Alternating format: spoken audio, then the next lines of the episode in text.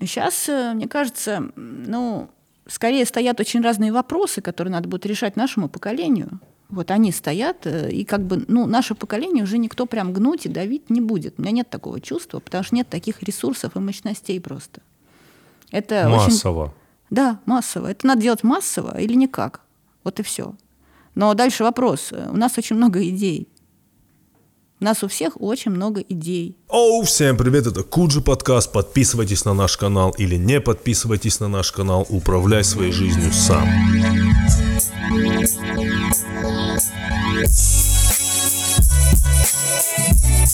Всем привет, наши уважаемые зрители, наши дорогие слушатели, смотря кто как потребляет так? Контент. Я думал, ты сейчас контент, скажешь во-первых, контент. во-первых, да. контент. контент. Да. Итак, на связи Куджи. Э, после непродолжительной паузы мы снова с вами. И вновь очередной очень интересный разговор, который мы э, хотим, хотим вам представить. Итак, у нас сегодня в гостях Андрей. Надежда Плунгян, историк искусства, автор книги «Рождение советской женщины» работница, крестьянка, летчица, бывшая и другие в искусстве 1917-1939 года. Вот такая вот книга. Такая вот книга. А, мы ее почитали с Андреем. Да. Перед этим подкастом. Будет много вопросов. Здравствуйте, Надежда. Здорово, отцы. Да. Да, на самом деле, я вот э, из-за того, что я отец, очень тяжело дается чтение, потому что, потому что невозможно почитать в спокойствии. Я читаю в метро, когда еду куда-нибудь. Только это единственное время, когда можно. Потому что вот даже сегодня, там же каникулы начались. Так. Это, ну, все. Типа, угу. я убегаю, потому что, во-первых, оккупируют пространство, чтобы поиграть, а во-вторых, угу. совершенно, ну, как бы дети, понимаешь, избалованы, они не знают, что папа работает. Они такие, да ладно, папа что там работает? То что, он сидит в компьютер, пялится там. Можно спокойно рядом играть. А, итак, а, такой вот вопрос. Я опять здесь послушать. А, вы историк искусства, правильно? Да, типа того. Скажите, такой вот вопрос. Мы вот часто спорим о вообще надобности истории в современном мире. Часто да. у нас возникает знаете, магистральной линии нашего подкаста. Мы все время мы то склоняемся к тому, что история нужна, то склоняемся к тому, что история не нужна потому что историю можно интерпретировать как угодно. Но вот что касается истории искусства, то мне кажется, историю искусства невозможно интерпретировать, потому что всегда есть, грубо говоря, какой-то факт-чекинг. Ну, ну, то есть... Есть объект. Есть объект, mm. который можно объективно исследовать. Э, объект, он как бы физический, я не знаю, наскальный рисунок, скульптура, что Фарфоровая еще? статуэтка. Фарфоровая статуэтка. Плакат. Это не событие, где кто-то там победил, а кто-то не победил, или кто-то там занял территорию, а кто-то там не занял территорию. Угу. Мы правы или... Здравствуйте. Да. Да. Искусство не событие, а что это тогда? Просто физический объект, и что вы хотите сказать? Это событие, не... подкрепленное физическим объектом, так который вопрос, сохранился. Вопрос в чем, что типа его, как его изучать, что ли, или э, зачем оно нужно? Не, как, как... Скорее, зачем оно нужно. Вот зачем, зачем нужна история искусства? Я вот думаю, мы же в 21 веке уже живем сейчас. Ну да. И, в общем... Ну, Номинально. Да, тут такая тема, что вот ну, 21 век, он часто вот как 20 век описывается. То есть, что мы немножко вот э, по тем же правилам существуем. В 20 веке там как было? Там главное это технологии. Вот если технологии человек осваивает, то он как бы встроен в современный мир в целом. И ну, он может быть инженером, например. Вот так складывается средний класс 20 века. И сейчас вот мы стоим перед некой такой проблемой, что вот мы тоже сейчас как бы этот средний класс, только 21 века. Технологий одних, их недостаточно. Это вот очень интересно, как раз эта тема с искусственным интеллектом, мне кажется, показывает. Типа искусственный интеллект, он именно вот от творчества спотыкается. То есть он не может эмоции какие-то испытывать, да? Но это многие говорят, в принципе. И вот я думаю, что искусство — это не технология, а компетенция — то есть, э, так сказать, вы, ну, как люди 21 века, вы должны вот это научиться переживать это как событие, это произведение. То есть в компетенцию человека 21 века входит понимание искусства. Точнее, даже Да. не понимание, а умение переживать. Потому что понимание — это какое-то такое сл- сложное понятие. Оно- Эмоции, эмоции, эмоциональный интеллект. Ну Он вот- должен быть таким же важным, как вот этот технический диапазон весь этих знаний. Но я с первым, первой половиной я согласен, потому что, конечно, 20 век и вообще образование 20 века, вообще канва 20 века — это история про индустриализацию. То есть вообще вот мы привыкли видеть образование тем, как, как- раз уж мы заговорили про освоение технологий, это то же самое, что образование. Вот образование, оно индустриальное. То есть все, все образовательные стандарты создавались в ту эпоху, когда нужно было наполнить э, заводы людьми да, вот чтобы эти люди производили некие вещи, некоторые люди разви- развивали эти вещи, создавали новые вещи. Ну, то есть появлялась вот эта история про технологии. Но и я согласен, что мы стоим ну, в некой критической точке, потому что освоение технологий уже недостаточно, потому что в целом вообще уровень входа в технологии стал достаточно низкий. Да, мы можем всерьез обсуждать, нужно ли современному человеку, например, грамотность. Должен ли он уметь писать буквы. И принципе, не обязательно, потому что современные технологии позволяют тебе записывать войсы, записывать видео, в принципе, тыкать пальцами, ты можешь спросить телефон, куда тебе идти, он тебе будет говорить, иди прямо, потом иди направо. То есть в каком-то смысле мы дошли до деконструкции вообще с самого основания индустриального образования. То есть мы говорим, да блин, да не очень важно уметь писать. Может ли прожить человек современный без умения писать и читать? Ответ – легко. Нет. Да, ну, конечно, нет. Он должен в телефоне понять, где у него что написано. Он читать-то должен уметь. Да, но там есть одна с телефоном кнопка. не справится иначе. Не справится? Ну нет, он должен знать, что там Ничего, написано. спокойно. Вход, выход, там, налево, направо. Сейчас, сейчас, сейчас, чуть-чуть, чуть-чуть. И справится. Чуть-чуть и справится. Одна кнопка. То есть все идет к созданию технологии, которая будет работать на одной кнопке. Вот у Apple, у него раньше была вот эта одна кнопка, ты нажимаешь одну кнопку, там будет включаться голосовой помощник, ты его будешь спрашивать, он тебе будет все отвечать. То есть, согласен, не сейчас, но чуть-чуть подождать и деконструируем необходимость умения читать. Вопрос для другой. Для чего это? Для Вот. чего это деконструируется? Это деконструируется для того, чтобы человек освободил свой мозг для каких-то более высоких компетенций, Да. для более высоких знаний. Какие высокие Во, знания? вот это хорошее. Рилсы. А? Рилсы, да. Рилсы. Да, да. Да. Как оказалось, Лучший маринад для шашлыка. А! Значит, Мне все время вот эти рилсы попадают. Да, мне, мне попадаются вырезки из Family Guy с какими-то шу- шутками. Ну, это вот э, Гри- Гриффин. Как- какая у нас разная настройка. Да, хорошая, да. Чувствуется, чувствуется так, разница. Хорошо, так. Да, но это интересно, да? То есть мы говорим, окей, технологии вас освободили, чем вы теперь займетесь, да, освобожденные? человек же всю жизнь как бы он эти технологии совершенствует. Для чего он это делает? Он делает это, чтобы развиваться духовно. Духовно. Это сфера, которой занимается искусство. И, в принципе, любопытно, что в этом вот, э, ну, в этой, как бы сказать, системе знаний, в которой мы жили вот до, ну, долгое время, там как бы этот вопрос духовного, он как бы считался неприличным несколько. То есть это, ну, немножко человек уже отъехал, как бы такие вопросы задавать. То есть что, ну, ну, все-таки что-то вот такое нужно приземленнее немножко. так. Хочется сказать, что Да. очень сложно да, рассуждать о духовном в интернете, когда это фидонет текстовый, где ты, ты знаешь, там пишешь текст какой-то, подгружаешь картинку, 20 минут грузишь. Там очень сложно про переживания говорить. Ну, духовная это сфера не только переживания, но я бы сказала так шире. Вот если это действительно заземлить и как бы перевести в эту технологическую э, э, сферу, то есть информация. Информация. И эта информация, она бывает разной. Вот, например, есть информация цифровая, а есть информация гендерная. Она эмоциональная информация. Мы ее получаем, когда общаемся с фотографией, когда общаемся с картиной, мы получаем информацию историческую, гендерную, эмоциональную. Получается, что мы тогда э, говорим сейчас про следующее. Вот мы пришли к выводу, что действительно человек освободился, и в этом смысле тогда, ну, как и так получается, совершенно неожиданно, историк искусства вдруг логически обосновал, что история искусства становится важнейшей дисциплиной. Да. Получается, а что, так. Для чего я здесь? Да, да, Я да. для этого пришла. Хорошо, ладно. Тогда вот тогда такой следующий вопрос.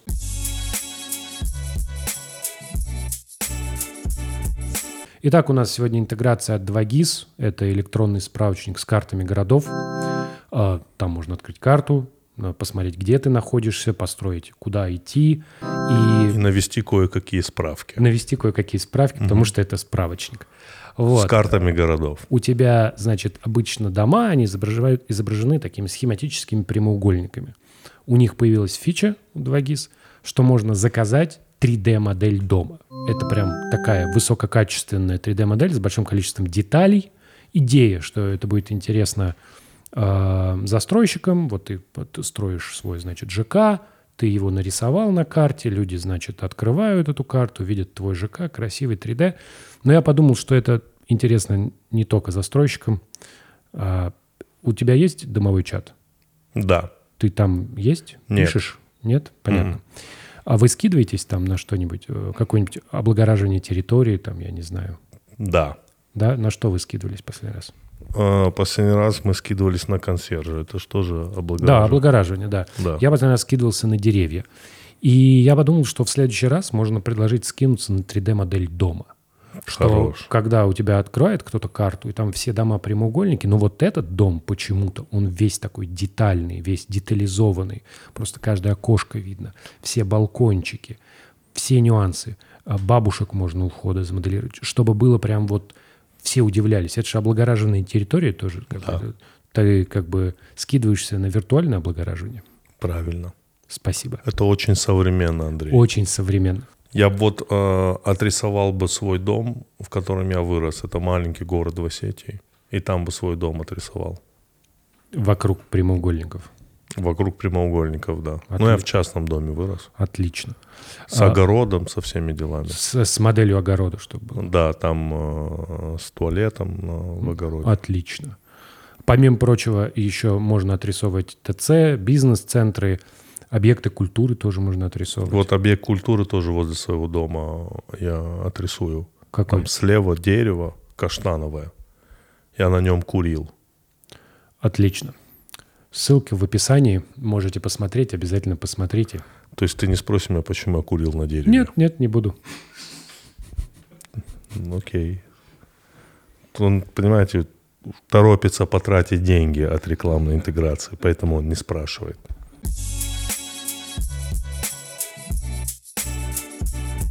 Как бы мы поняли, изучать искусство имеет смысл, потому что искусство это Нужно тоже... развиваться эмоционально. Ну, понятно, что если ты хочешь, э, ну, как бы, если ты действительно всерьез, ну, там, заинтересовался, например, кино, очень странно просто смотреть случайные фильмы, нужно хотя бы, чтобы была какая-то иерархия, понимать... Нет, можно смотреть случайные фильмы. Главное — это переживать их на глубине. Вот это важно. А что потом с этим переживанием делать? Куда его девать? Это вопрос человечества. Что ему делать со своими эмоциями?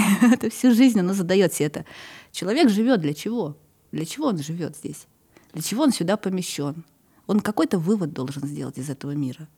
Некоторые, вот, которые человек становится художником, да, он этот вывод старается в каком-то концентрированном виде передать дальше. Он не имеет никакого смысла, этот вывод. Это просто вот то, что он понял. Написал стихотворение, написал картину, создал симфонию. Ведь нельзя же эту симфонию, понимаете, словами описать. Это другая, другой тип информации, другой тип энергии, может быть, даже, который вот между людьми курсирует. И она зачем-то остается на протяжении столетий. Хорошо. Больше. Может быть, это, может быть, э, можно описать словами, мы просто не умеем. Вот. Нет, умеем, как бы человек это научился, но не все вещи транспонируются на 100%. Есть всегда остаток. Остаток непознаваем. И вот эти остатки отличают один тип знаний от другого, я думаю. Ну да, хорошо, это я согласен. Что, типа пересказать фильм, пересказать симфонию, пересказать стихотворение — это разные пересказать. В принципе, Да. можно справиться с некоторыми вещами. Но это не дает знакомства с вещью. Она, она единственная, потому что она именно в тех пропорциях сделана. Она именно в том цвете сделана. Это не перескажешь. Но- Если мы уничтожим Леонардо да Винчи картину, ну, нап- например, да, могут ходить легенды. Такие, кстати, произведения есть, которые уничтожили. Вот все знают, что они были там. Например, портрет Черчилля. Это я узнал из э, сериала «Корона», что ему приехал к нему художник, он долгое время с ним провел, ему написал парадный портрет, очень честный. И он сказал, нет, премьер-министр не может выглядеть таким старым. Взял и сжег его. И все говорят, что это был лучший портрет Черчилля, который когда-либо был написан. Ну, как ты думаешь, человечество многое потеряло с этим портретом? А как, смотри, вот это тоже хороший вопрос. Что значит много? Ну, оно потеряло кусок, который невосполним. То есть это же здесь еще вот важный Не, элемент ну- искусства, что любое переживание вот такое, оно уникальное. Оно не всегда, ну как, это как будто мы берем искусство, поднимаем наверх, а там же где-то инстасамка, например, да, и вот, вот, э, тоже уникальное Пусть переживание. Джуси на тусе, мои доллары в плюсе. Вот видишь, чё- Мне караты на уши, на мне дорого пусы. Видишь, историк искусства шарит в искусстве, в любом, Да. вот в широком спектре Да. искусства. Вот. Но это другой разговор. Но мне кажется, что в целом, ну, какая-то есть утрата. Плюс еще, конечно, вот... э, Но тут вопрос, знаешь, какой? Ну, Черчилль оставил себя в истории и без этого портрета. Несомненно. Ну, я не думаю, что это... Но мы сейчас про искусство. Он оставил себя, может быть, в истории, но как объект И в искусстве искусства. тоже, конечно. Ну, что он оставил? Ну, сколько фильмов про него, сколько книг про него. Это разве не то? Но вот именно еще надо было портретом дополнить. Да, мне кажется, еще надо было портретом дополнить. Хорошо, у меня есть следующий вопрос. Зачем изучать именно это время? Какое это? 30 17-го А мне вот по- хот- можно, можно Давай, сначала хорошо. другой вопрос? Давай. Вот вы сказали э, прожить жизнь так, чтобы сделать Не было вы- мучительно больно за Условно, да. Не, Вот не когда- так, не так. Я, кстати, не считаю, что можно вот как-то прожить, чтобы сделать вывод. Человек всегда сделает этот вывод. Это неизбежно. Даже Да. если он вообще ничего не делает, такова, мне кажется, природа человека, что он все равно, умирая, он понимает этот вывод некий.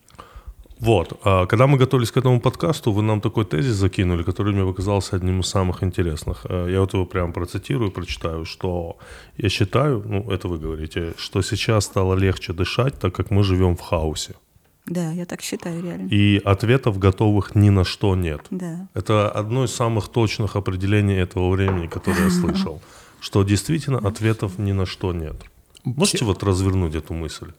Да, Раз конечно, потому что это вот э, то, э, что мы прямо еще недавно совсем с Тимуром как раз обсуждали, Да. что ответов нет. И вот мы начали же с разговора именно с этого, что вот у нас было искусство, и мы в 20 веке представляли, понимали, что нужно владеть технологиями. Вот мы пришли в постиндустриальную эпоху, а людям там, в принципе, заняться, как выясняется, нечем. Да, потому что э, выясняется, что постиндустриальная эпоха занимается постоянным освобождением людей, и у них больше свободного времени, но оказалось, что человек со свободным временем постиндустриальный сильно хуже, чем индустриальный без свободного времени в целом. В целом по спектру происходящего.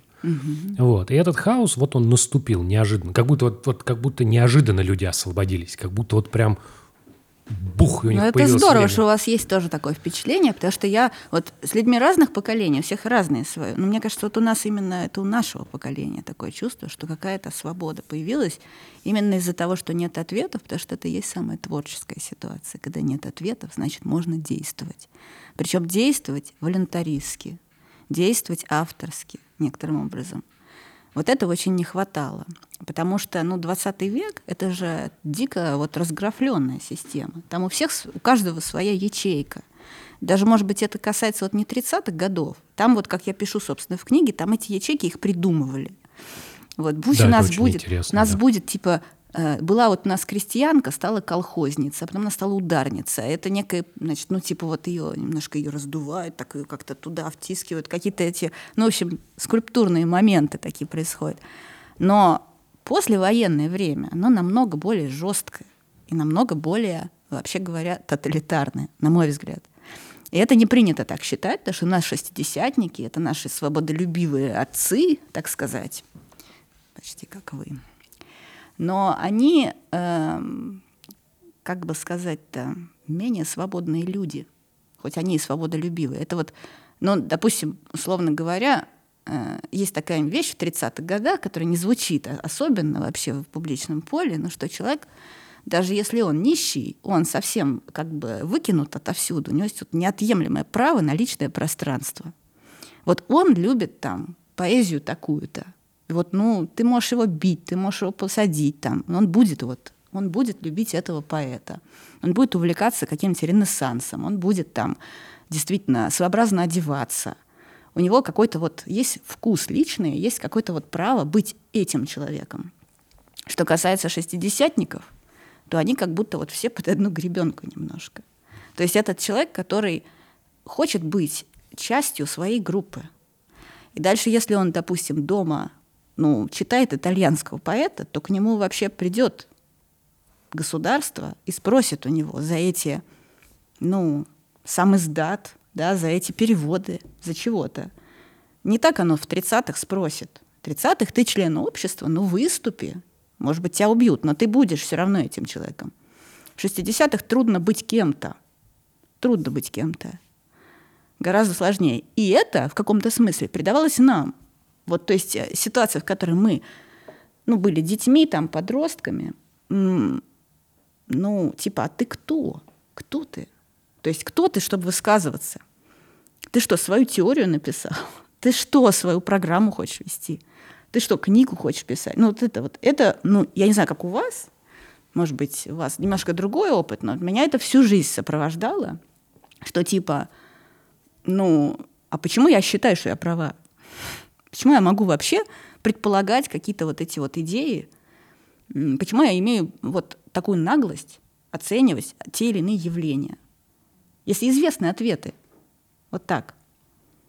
Или есть, или ответы неизвестны, а есть люди, у которых есть эти ответы, поэтому тебе лучше не разговаривать, потому что там люди, да, все нормально, все знают. Еще такой решено. момент. Взрослый человек.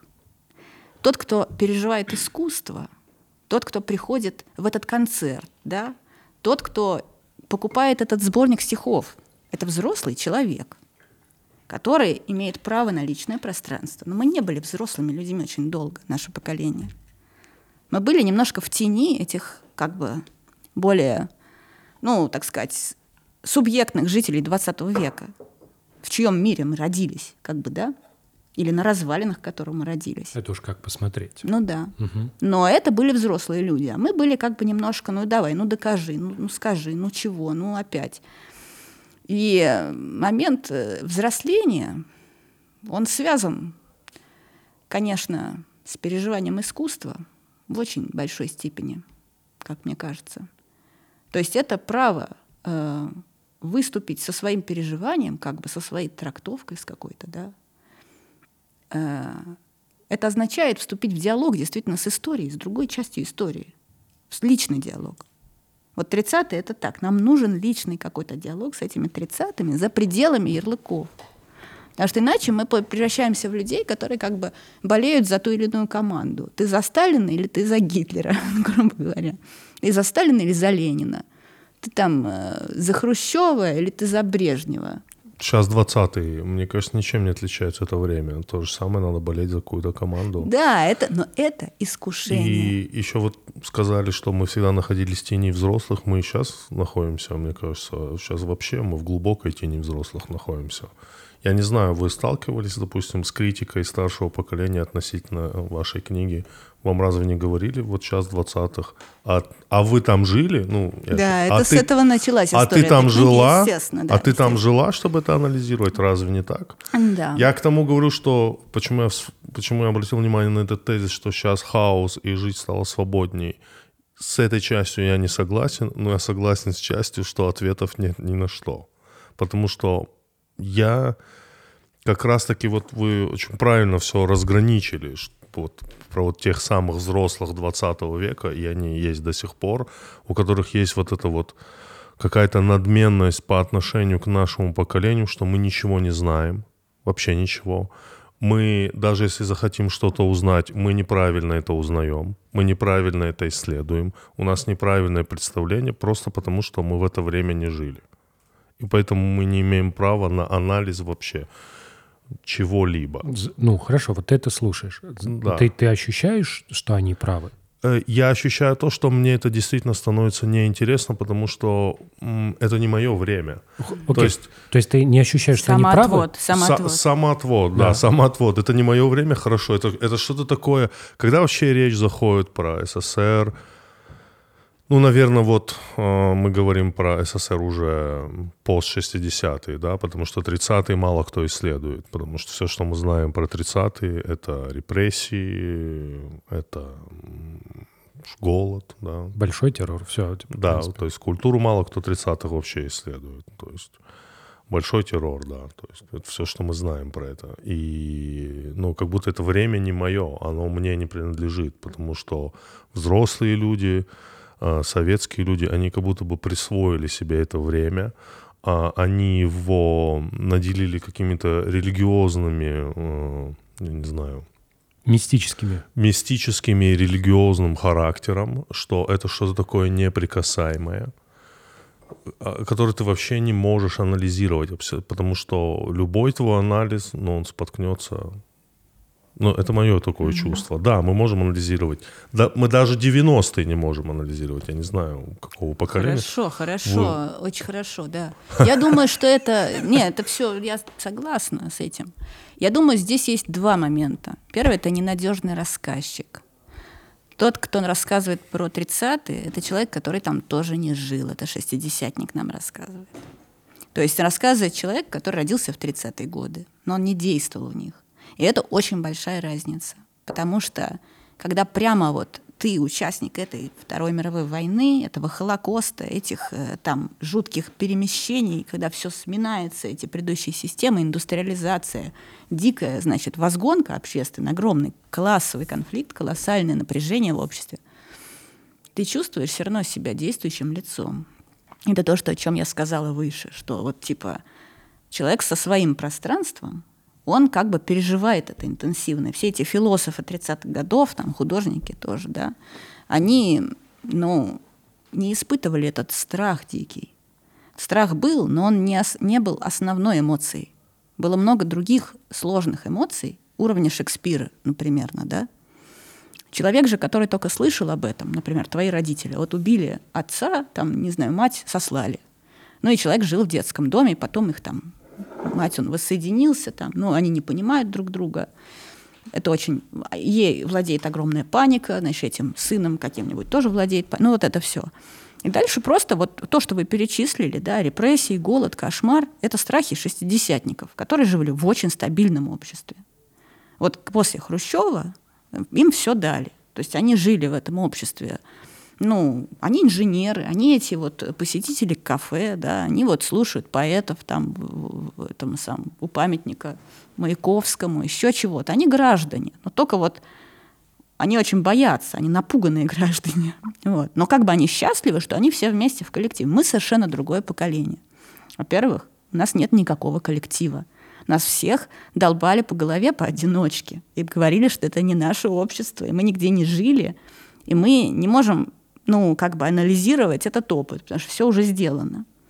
Во-вторых, мы родились на руинах, и нам никто никакие эти кластеры не предлагал, никакую пенсию, условно говоря, да, никакое, как бы, никакую семью, например. Ты создашь семью там в 2000-х годах, ну, кто-то может быть, да, но это ситуация, ну, довольно тяжелая, потому что сверху какой-то вес очень большой этих конвенций общественных, которые невозможно выполнить. Вот что я занимаюсь советской женщиной. Меня, впрочем, интересует этот момент, что вот моя бабушка, например, она там 20 лишним лет, у нее была э, семья, работа. Она работала там на высокой должности в больнице, врачом, и у нее была квартира. То есть все это она получила просто тупо от государства, и потому что у нее была эта ячейка. Она не могла в 20 лет я получить, я должна могла получить что-то одно из этого и в тоже в очень плохой ситуации. Что касается искусством заниматься, например, ну это вообще невозможно. Ты просто будешь нигде. То есть это смертник, человек, который... Тебя не возьмут никуда. Искусство — это самое субъектное, что может быть. Ты не можешь нигде выставляться, показывать. Остальные все эти миллениалы тоже задавлены дико. Это отсутствие диалога, полная разобщенность этого поколения нашего. Но при этом очень высокие компетенции. То, что у нас есть, наша сильная сторона — Высокие компетенции почему? Потому что когда тебя бьют по голове постоянно, и вот вы делаете то, что вы сказали, то есть говорите, а, ну ладно, ну это не мое, я другим займусь. И вы тогда меняете свой специалитет, вы меняете его там, ну, четыре раза. Вот у меня много очень знакомых, друзей, кто вот имеет там три профессии разных. Там какие... И потому что просто, ну, выдавливали в другую сферу. И это дает очень большой объем восприятия. Вот такой опыт, на мой взгляд объем, который позволит работать со сложными вещами, в частности, с искусством. И в частности, с, разобраться с этими тридцатыми тоже. Это очень важно, потому что 20 век, его корень, откуда все идет. И мы сейчас находимся в ситуации снова строительства. Мы не находимся в ситуации, как наши родители, стабильного пространства, которое просто будет таким еще 40 лет. Все сейчас изменится очень сильно, просто до непредсказуемости. И тут вот тот, кто ты есть, вот ты этот человек и будешь им. все, что у тебя есть, все пойдет в работу. Все пойдет в этот, ну, новый мир некий, да? Это будут камни, заложенные на пустом пространстве. Это интересно.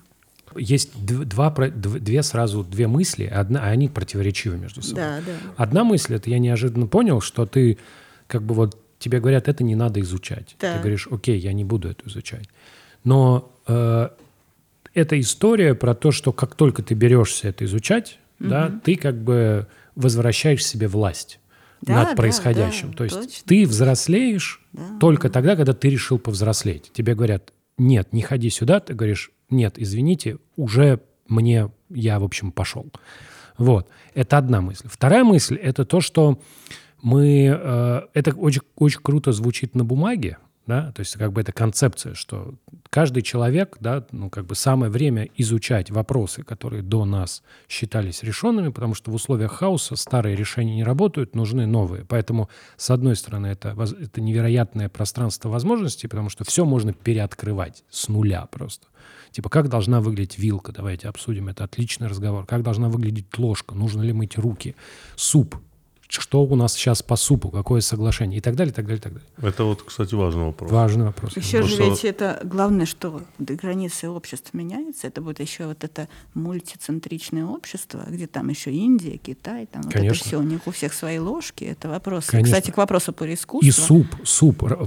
вот как бы классический наш суп должен, там должны быть овощи вареные, mm-hmm. а мне вот, когда ты приходишь и берешь фубо, там овощи, конечно, туда просто их кинули. Да, и да. ты такой, вау, это что, тоже суп? Где говорят, да, это суп, он вот такой. Вот наши супы такие. Mm-hmm. А где-нибудь в Тае тебе вообще принесут штуку, в которой плавает вещь, которую нужно выкидывать, потому mm-hmm. что это какие-нибудь Добавки куски бамбука, да, да, и подразумевается, что ты их убираешь. Для это вообще типа совершенно другой уровень еды, потому что ты не знал, что в еде может быть вещь, которую не надо есть, ее надо выкидывать. Но и еда это тоже информация. Вот. А как вторая, гендер тоже, а вторая вещь, которая у меня, э, вторая мысль, которая гораздо мрачнее, это то, что когда мы говорим, что все можно изучать, это создает пространство возможностей. И как будто бы э, эти возможности предоставлены всем, да, но большинство людей не способны ими воспользоваться. То есть в конечном итоге вместо изучения вопросов да, мы имеем дело с массовым высказыванием мнения без разбора. То есть вот условно мы собрались обсудить 30-е. А вы как бы для того, чтобы как бы уровень компетенции. Вот человек провел, да, вот мы говорим культура, вот здесь есть книжка, мы ее посмотрели. Теперь мы берем любого другого человека, он говорит, я почитал, я разобрался в вопросе. Ну, то есть он вот использует это как аргумент. Он прочитал две с половиной статьи в интернете неизвестного совершенно, говорит, я все знаю про 30-й, и дальше он тебе прогоняет телегу. Это может быть телега вот именно такая, это э, были сплошные репрессии, ничего не было. Это, может быть, это было свет, светлейшее время, Сталин поднял все с колен, там все взлетело. Вот. И в любом случае он говорит, я изучил в этот вопрос. То есть я для себя сформулировал ответ, не был ответ, я теперь его сформулировал. Вот. И вот он есть, этот ответ. И дальше как бы у тебя, у нас получается огромное количество ответов, и они как будто бы между собой, как будто они чуть менее ценны, чем ответы людей, которые попытались это как-то проанализировать. Может быть, а, абстрактно или, ну, как-то независимо и как-то непредвзято. Да? И вот это вот многообразие таких ответов, ну, то, что называется комментарии в соцсетях или посты в телеграм-каналах, да, это то, что как будто является следствием вот этого разнообразия э, возможных путей, но немножко меня расстраивает, потому что это какая-то хрень, если честно. Да, я называю это как бы иллюзия. Это, это иллюзия среднего класса. Это то, что нам предлагают под видом среднего класса. Я назову это вкус виловец. Пусть это будет вкус виловец. У вот нас этот человек. водичка куджи от вкуса. Вилла. Да, просто тут ВВ написано. Но, короче, вкус виловец это кто? Это человек городской, да, который умеет потреблять. В частности, вот, ну, он может писать посты в соцсетях, Хипстер. если он потребил. Ну, это уже устарело, пусть будет это не, мне, изящно. Не, Давайте мне, вкинем вкус виловец, да? Мне нравится подписчик, высокий класс вот этот подписчик, как бы, потребление. Подписчик телеграм-каналов. Вот это хорошо звучит. Нет, это непонятно. Может непонятно? быть, подписчиком хоть какой-нибудь дед 70-летний, он тоже подписчик. Ну, хорошо. Да, Потом телеграм-каналы очень разные. Нет, а вот человек, который как бы именно... Вот он хочет, ну, роскошно потреблять и на хорошем городском уровне. Ничего тут плохого нет, зазорного. Но просто культура этим не заканчивается. Нам это предлагали. И я долго, ну, страдала от этого. Потому что, ну, условно, был журнал «Афиша», например, который все читали. И вот информация в журнале «Афиша», она была для меня недостаточной. Недостаточной. Она была на уровне потребления всегда. Это мое мнение, еще раз. Я совершенно не самое, никого не дискриминирую тут. Просто я хотела больше информации, особенно про искусство. Потому что мне хотелось читать тексты людей, которые тоже что-то пережили, которые могут себя назвать, могут как бы описать себя в каком-то вот большом историческом контексте, да, вот свое как-то, свой путь какой-то, как этого человека современного. А там как бы, ну, просто было, вот модно это, модно это. И ты как бы, ну, вот эти бренды собрал, и ты уже немножко упаковался в этом городе, да, и ты действуешь. Но это не средний класс. Вы сейчас меня описываете. Не-не, я, это не так, потому не, что... Это я как бы... Ну, это лишь внешняя сторона, потому что иначе бы, как бы, если бы вы были просто, типа, человек поверхностный, то вы бы тогда, ну, не сидели бы здесь. У вас довольно тоже сложная, как бы, идентичность Судьба. и карьера, и все. Ну, в смысле, вы же занимались камеди, да? Стендапом. Я сейчас занимаюсь. Ну вот, так вы видите, вы и, и интеллектуал, и стендапер одновременно. А Стендап. А чего? Так и есть, это же вы не было так раньше. Я просто такого. любил журнал Афиша. За, и, засмущался, я... засмущался. Не-не-не, я сейчас объясню. Просто журнал Афиша, так скажу, для вас, как для человека очень компетентного, а, очень образованного, человека, который очень глубоко в предмете, да, ну, я не написал книгу, вы, вы как бы сделали книгу. Для меня журнал Афиша все равно собирал что-то не то, что модное. Ну, был журнал Афиша, и были вот эти вот все журналы. Да-да, типа, совсем такие low, типа, да, я понимаю. Там, Тайм-аут. Ну вот да, что-то да. такое, которое... Не, ну так-то да. Чем... Просто должно было быть еще что-то, еще. Пусть будет афиша, а, пусть будет а, еще 10 Вот смотрите, журналов. я вот скажу, как, как, для меня, как для меня сработал mm-hmm. конкретно журнал афиша. Можем э, да, подискутировать да, про это? Да, это хорошо. может быть не про это. Значит, э, в то время, когда появился журнал афиша, доминировал гламур, если вы помните. Да, да. Что для меня было очень, ну, таким, я отрицал это все. А журнал афиша как бы дал возможность как бы вести, не то что вести, а обратить внимание на какие-то негламурные вещи. Я сейчас Помимо этого mm-hmm. были вот эти все журналы, там, Максим, вот эти Men's Health, ну, все вот да, эти да, франшизы да, конечно, и так далее. А журнал Афиша, допустим, я только тогда переехал в Москву, он мне там сказал, там, на винзаводе проходит там, выставка такая-то, такая-то. И я вот иду туда, и дальше это уже как бы мои проблемы, углубился ли я в вопрос или нет. Либо я просто действительно посмотрел, как на это что-то модное, там, м-м, да, или там гараж, да, там я с журнала Афиша узнал, что такое гараж. Кстати, вашу книгу, по-моему, поспособствовал, да, да. да гараж. Конечно. Тот да. гараж, который на месте да, да. музея толерантности. Не, да, он все? уже не там, он, он Нет, это я говорю про тот еще а, гараж. То, а, он, тогда, тогда, да, да, да, да. Сейчас он переехал в парк Горького. Да, да. да. Как бы, ну, мне, мне как бы это нравилось. А да, я понимаю. Я не говорю, что это было плохо. Да. Я говорю, мне не хватало еще, еще. Мне хотелось, чтобы были, вот, чтобы я могла сказать, что я хочу быть писателем угу. или этим интеллектуалом или художником или каким-то научно-художественным мыслителем. Вот так. Но я могла это сказать только в сообществе, которое состояло из людей сильно старше меня. Угу. И ответ был таким, чем? Кем? Ответ был таким – Мои ровесники, они были все в таких же обстоятельствах. И тут вопрос тоже компетенции, не в смысле компетенции, в смысле специалитета. Вы вот ну, развивались в этом стендапе, например, да? Правильно тогда. Но вы же, например, понимаете, что если бы был журнал про стендап, угу. понимаете, и вы бы могли там писать что-нибудь, и ваши коллеги, и вы бы его читали, это было бы да. У нас же нет такого журнала вообще сейчас до сих пор, насколько я знаю. Но это не вопрос даже журнала, это вопрос медиа. Ну, то есть вот какой-нибудь old public all stand-up, он же вот что делает? Он такой типа точка сбора. Ну, про, паблики, про него да, наверное, знают. есть. Это, но я еще раз, я да, не да, в теме. Я, ну, я понимаю, но имеется в виду, говорите. что да, этот да. специалитет нашего да, поколения да, ну, да. вот так нужен. Да, я понял. Вот сейчас и, я понял. И да. это и было то, чего мне в 20 лет дико Да. не хватало. Я открываю журнал этот, и там написано про мое вот любимое мной искусство 30-х годов. Что, ну, какие-то там, да эти кому это нужно, там, художник, конечно, ну, в революцию он, конечно, выступил, ну, понятно, что потом он вообще никому не интересен. И типа, Да. ну, я не знаю, какой вам пример привести более Я- я- понятный. сейчас я понял, Ну, да. типа, ну, для меня это как плевок какой-то, типа, Мгм, ну, нельзя, нельзя просто повыше уровень какой-то еще. И можно мне как бы вот не просто там эстраду, которая калькирует какого-нибудь там, не знаю, ну, любого западного там крупного исполнителя, а эстраду, которая вот возьмет это все советское и проинтерпретирует это не в стиле там «Нож для фрау Мюллера», а в стиле вот каком-то уже, ну, серьезного какого-то дистанции, какой-то лирики, какого-то угу. диалога, какой-то какого-то ответа. Ответа нет. А почему вам интересны именно 30-е? Вот э, чем это время... на самом деле, готовясь к этому подкасту, когда я тоже поймал себя на мысли, что да, 30-е не очень с культурной точки зрения не очень э, много исследовали. Хотя это постреволюционное время, это время перед войной большой, это время, по сути, между двумя большими войнами – и это действительно время, про которое мы мало вообще в целом слышали. То есть мы про 30-е Америки как будто бы знаем больше, что да, там да, была да, Великая есть. депрессия, что там был сухой закон, куча сериалов, э, куча всего, художников, музыки. А вот про именно СССР 30-й мы вот не знаем практически, можно сказать, ничего, ну, лично я. Вот, вот скажите, почему вот вам конкретно интересно именно это время? Вот что в нем такого особенного? Ну, искусство.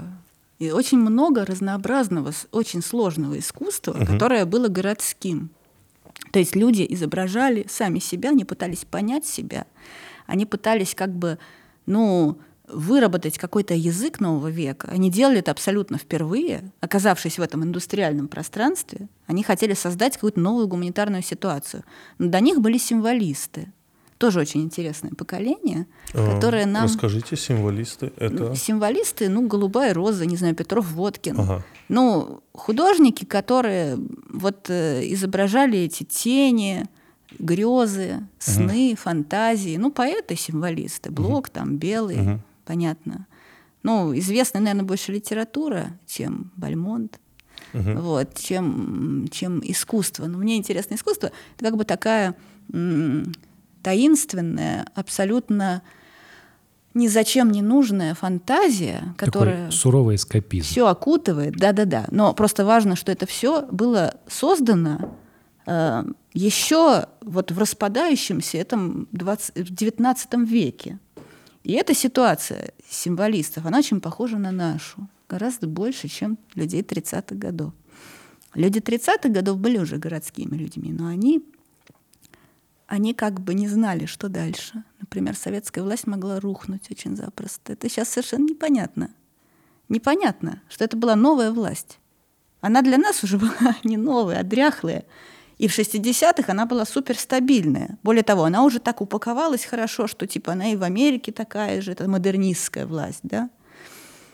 А тогда это было все неизвестно, особенно когда война началась. А вдруг снесут сейчас коммунистов? Как вот? И кем вот тогда мы будем, например? Сейчас это уже так не кажется. Вот. Но искусство, оно и об этом и говорит. Оно говорит об очень растерянных, сосредоточенных людях. И в частности, ну, если про книжку говорить, то да. тут эти работницы, да, вот только что они были революционными работницами, они стали пожилыми женщинами, которые имели этот революционный опыт, эти старушки-работницы. Интересный гендер. В 60-х уже никаких старушек-работниц нет. Вот прикинь, у тебя старушки, но эти старушки типа вот не как у нас, а которые в свое время, ну, поезда под откосы пускали. Они просто идет, идет да. бабушка такая, а она в свое время там 20 Совершенно человек верно. взорвала просто. Ну и, в принципе, фронтовые вот эти вот старушки тоже были такие. Это люди сороковых годов. Но и вот это опыт как бы этих сороковых годов. Есть, например, кстати, хорошее видео про Павличенко снайпера, между прочим. Просто сидит женщина, такая сухонькая женщина, и она рассказывает очень спокойно. Посмотрите это видео, гендерная информация интересная. Она просто рассказывает про свою работу снайпера. Ну, очень вообще сильное ощущение. Ну, то есть это человек, который полностью один остался наедине с какой-то исторической ситуацией, в ней вот как-то выступил. Но еще раз, это некая военная ситуация – есть культурная ситуация этих женщин 30-х годов, которые стали художницами, которые изобрели модернизм. Про это в книге есть. Да, нас, э, я хочу уточнить. Э, книга называется «Рождение советской женщины». работница, крестьянка, летчица, бывшая и другие в искусстве 1917-1939 годов. Они все перепутались. Они так, все жили в одно время. Да. Вот эти и бывшие, которые только что были дворянками, они стали какими-то, в принципе, абсолютно на краю общества, растерянными в лохмотьях какими-то женщинами, продающими свои бриллианты. Или там монахиня, в советское время, в 30-е годы сидела, и потом она вернулась, и дальше она опять все равно монахиня, она будет это вот все сообщество вокруг себя собирать. Или это художница, которая хочет изобразить просто звук музыки или что-то, чего нет. И она ну, размышляет о том, как создать эту форму, которой еще нет, которая была бы аналогична этим формам современности. Вот это меня очень поразило, что когда... На самом деле книга очень интересная, и она подкреплена просто невероятными э, иллюстрациями. иллюстрациями. Я меня что действительно... Сюда можно э, приходить за референсами. Пожалуйста. Да. Ну, это, это факт, я, потому что... Главное, за гендерными. То есть, если человек вот не может себя найти, он так открывает книжку, и там на него так смотрит внимательно, это какая-нибудь женщина 30 С плаката годов. «Исмет», например. Да-да. Вот. Нет, ну тут а. действительно иллюстрации большинство Я вот говорю, я вообще там не видел. совершеннейшая фантастика, там происходит, что вот у тебя есть страна, да, и вот как бы, ну там все понятно. 17-й год, у тебя голод, у тебя тиф, у тебя, значит, э, война, причем такая, внутри, все Ленин против умер. всех. Всех со всеми, да. Все со всеми, непонятно, что происходит. И вот у тебя спустя какое-то время, вот на фоне всего, 21-22, это вот Антоновское восстание, это, это у тебя появляются вхутимасы, да, у тебя появляются художественные мастерские, то есть, и туда начинают принимать всех. И вот всех приняли, и дальше люди, вот у тебя кругом вообще не понятно, что они вот реально решают какие-то такие вопросы. Они такие, вот мы хотим новый визуальный язык. И причем там очень круто описано, что вначале этот визуальный язык был, он был очень... Он почему Почему, как мне показалось, так он круто развивался? Потому что очень было похоже ну, на интернет, потому что ты делал на самом деле скульптуры, которые к какому-нибудь мероприятию, вот вы их поставили, а потом их убирали. И на следующий раз не эти же, а вот новые. И вот они, поэтому они оформляли там роспись поездов или какой-нибудь там парад или что-то еще. И у тебя постоянно было движение, то есть был, был вопрос, запрос на производство новых каких-то культурных единиц, да? И надо срочно, вот да. срочно, завтра, сейчас, через час. Вот если ты угу. через час придумай образ какой-то очень емкий. Но это плакат, еще раз, я не считаю, что плакат это вершина искусства, но перед нами такие задачи сейчас встанут. Вот прямо сейчас. И они уже стоят. То есть даже, ну я имею в виду, кто мы? Как бы вот этот момент. Это очень творческая ситуация. Но в хутемасовцы, они как бы все-таки, ну как сказать, им как бы предложили стать частью некой ячейки, но эта ячейка, она э, вот все время рушилась и заново создавалась. Шестидесятники, вот им уже эти вхутымасовцы, они были их учителя. Грубо говоря, шестидесятники строили микрорайоны вот по вхутымасовским этим учеб... ну, как бы не учебникам, а там, не знаю, метод... методам там и так далее. То есть они, они точно знали, что должен быть город вот с микрорайонами. Но это придумали тогда, в 30-е, 20-е.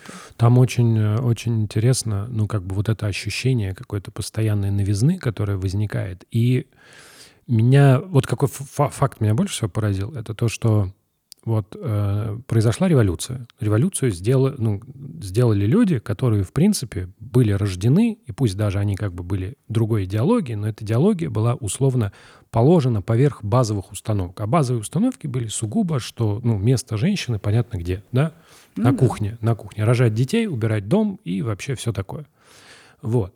И что меня как бы, э, ну, какая вещь показалась очень интересной, что мне в какой-то момент показалось, что эту книгу можно воспринимать как учебник по идеологической борьбе. Вот mm-hmm. как бы, потому что я когда смотрел на то, что там происходит, я думаю, вот то, что мы видим, это вот как, знаете, это когда говорят, вот ну, там, сегодняшние войны не чита воинам прошлого. Вот сегодняшняя идеологическая борьба не чита идеологической борьбе прошлого, потому что там эта книжка, если ее рассматривать в этом ключе, потому что там, а, там же так, такой типа разбор отдельных произведений, то есть там, например, плакаты, эволюция плаката, мы берем образы, как работать с предыдущими образами, как создать непрерывность, как создать у человека ощущение, что это что-то новое, и при этом не писать ему «теперь живи вот так», потому что мы, конечно, деградировали в информационном пространстве.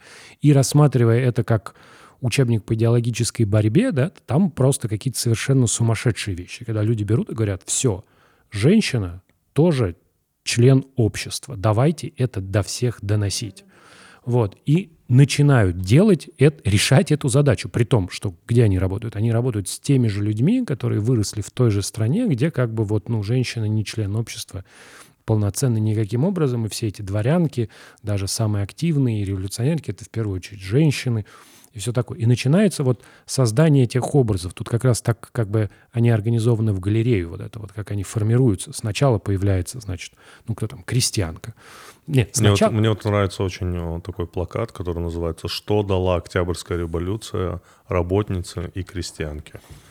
И тут вот просто... Не... Это вот ну, настолько все действительно продумано, если и если отталкиваться от теории, что, скорее всего, это вот завтра срочно надо, то это, конечно, да. очень. Вот. И э, появляется сначала образ женщины, вот там он, он такой, типа, он абстрактный. Вот женщина, как она зовущая на бой, типа, спаси женщину, потом она превращается в крестьянку, потом она превращается в полноценного участника, и уже в какой-то момент она прям вот активный участник всего происходящего. Несмотря на то, что э, второй аспект, который меня расстроил, это был то, что я был уверен, что там были вообще гендерные завоевания невероятных высот, которым бы позавидовали 2000-е, ну, 2020-е позавидуют, а вот 2000-е позавидовали бы. 2000-е позавидуют. 2010-е. Ну, какие-то, потому что... 2010 тоже могут да? Ну, потому что да. там, там есть вот это ощущение, что вот, например, были герои, героини революции, которые... Там же была идея, что всех героев революции надо канонизировать. И вот а, ни одна из женщин не была канонизирована. Ну да, там, ну были, да, конечно, это другой вопрос портретов этих вот партийных, не было женщин. Но женщина, она стала чем-то другим. Она стала символом, вот как, как просто вот эта гендерная некая как бы динамика, она стала символом, не конкретная женщина. Мужчины — это были конкретные партийцы. Mm. Это любопытно. Просто тут вопрос немножко другого уровня как бы внедрения этой женщины. Женщина, она была просто, что вот любая женщина может это взять. Вот она может по этой лестнице двигаться, куда захочет. И вот это, в этот топ, в эту Терешкову она может попасть, если хочет. Это, это идеологема основная. И вот. она до сих пор такая. То есть вообще она никуда не делась, я считаю. Другой вопрос, что она очень сильно просела в 90-х и нулевых, когда, ну, как бы ты хочешь стать, ну, я, например, хотел стать советским ученым, как известно что я буду женщиной и советский ученый. Вот как моя мать, например, она советский ученый была. Ну, типа, сейчас она российский ученый. Но я считала, как, как вот ребенок некий или там подросток, но это невозможно для нас. Мы уже не можем да, стать не можем этими, никак. вообще никакими из этих субъектов мы стать не можем, не потому можем. что у нас, для нас нет этих ячеек, мы должны изобрести новую женщину. Да, наука другая. Ну, то есть э, да. э, там ученые — это член элиты. То есть это человек, конечно, принадлежит к несомненной элите там уже сейчас это совсем, совсем выглядит по-другому. Но я, я хотела сообщества. Я хотела, чтобы было сообщество моих ровесников. Такой в хутимас, но про науку. Ну, не в хутимас. Э, скорее просто, что вот, вот то, что про фишу я сказала тогда, угу. чтобы была группа вот специалистов, где не важен гендер, а где люди просто обсуждают на высоком уровне эти вещи. Но сейчас это будет все. Сейчас это будет. Прикольно. Точно думаю. Ну, Даже нас... Именно потому, что все остальное распалось до неузнаваемости. Вот. Мне очень еще понравилось. Я говорю, я все равно там немного mm-hmm. расстроился, потому что mm-hmm. я-то думал, что там все были невероятные завоевания. А там как раз во второй половине 30-х происходит деконструкция. Mm-hmm. Да? То есть э, забавно, что поворот э, к монументальности причем там очень интересно, там происходит поворот к монументальности, то есть наступает, условно наступает сталинский ампир в строительстве, мы уже, уже на, на плакатах на каких-то рисуют э, Дворец Советов, это то, что на месте угу. бассейна Москва должно было быть. Да, с Лениным вот, гигантским. Такой, такой гигантский с Лениным. Вот это уже, значит, какие-то образы появляются, все, всех одели в... Белом в гимнастерке, а. все, все уже носят, носят мундиры. А, ну да, да. Вот, то есть уже появились... То есть это, то, что это белые мундиры, не отменяет того, что это мундиры. И вот этот поворот, разумеется, сопровождается тем, что вот женщины превращаются в жен. То есть mm-hmm. у тебя образ появляется советская жена, да. жена там инженера. То есть из вот женщины, которая...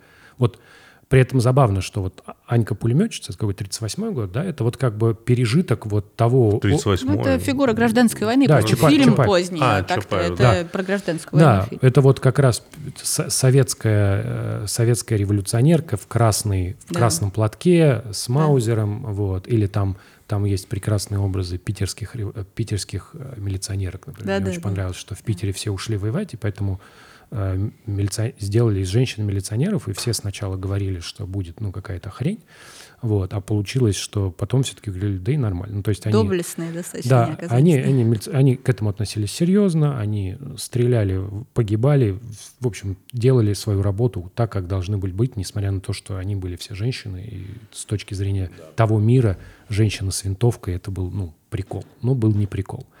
Вот. И появились жены. Да, и вот монументальность, это вот возвращение, это вот а, появление колонн, да, привело к тому, что женщина вот в колоннах, в окружении колонн должна быть в платье. Она не может быть... Колонны — это шествующих людей Я, колонны. я имел в виду, конечно, к- колоннады. А, вот, это когда- я там писала, да, что это как люди как колоннады стали, Вот. что они превратились в такие очень очерченные фигуры, как будто вот есть этот рабочий, он как колонна, и должна быть колоннада из этих колонн, да, там такая метафора есть. Я к тому, что вот этот поворот, он и сейчас есть. Вот как бы... э, Я так не думаю, кстати. Да, вот Да. Мне, мне кажется, что вот эта вот идея деконструкции, что женщина снова, она типа должна быть жена, там, рожать и так далее, потому что там есть э, замечательный аспект, когда вот поворот в женской политике, то, как женщины изображались, да, и то, что им неожиданно всем, всем нужно было стать матерями, потому что М, типа, Ну, это, конечно, да. вот. И там есть история там, про первую женщину-летчицу, да, Да-да, э, кто- вот, э, которой в какой-то момент ну, пришлось родить детей, потому что как бы тренд теперь такой, ты должна родить детей. То есть на женщину навесили, что она должна быть домработницей, желательно управлять самолетом, стрелять хорошо уметь, ну и, конечно, быть хорошей матерью, потому что это такой базовый набор, типа стартер-пэк советской женщины. Вот. И это, мне кажется, на современную ситуацию как раз похоже, потому что вот там был же момент, когда запретили аборты, и с с одной стороны сначала говорили, что это достижение Советского Союза, что у нас вот аборт разрешена, а потом их запретили. Вот. И эта вот идея, она же сейчас такая же абсолютно. Идея это абсолютно за- забавно, что, ну, как бы люди, которые такое предлагают, они как будто, ну, ну, хотя бы там в интернете что-нибудь почитали бы. Вот. Ну, потому Не, что... Мне кажется, сейчас не запретят уже аборты, надо сказать, в России. Мне кажется, не будет этого.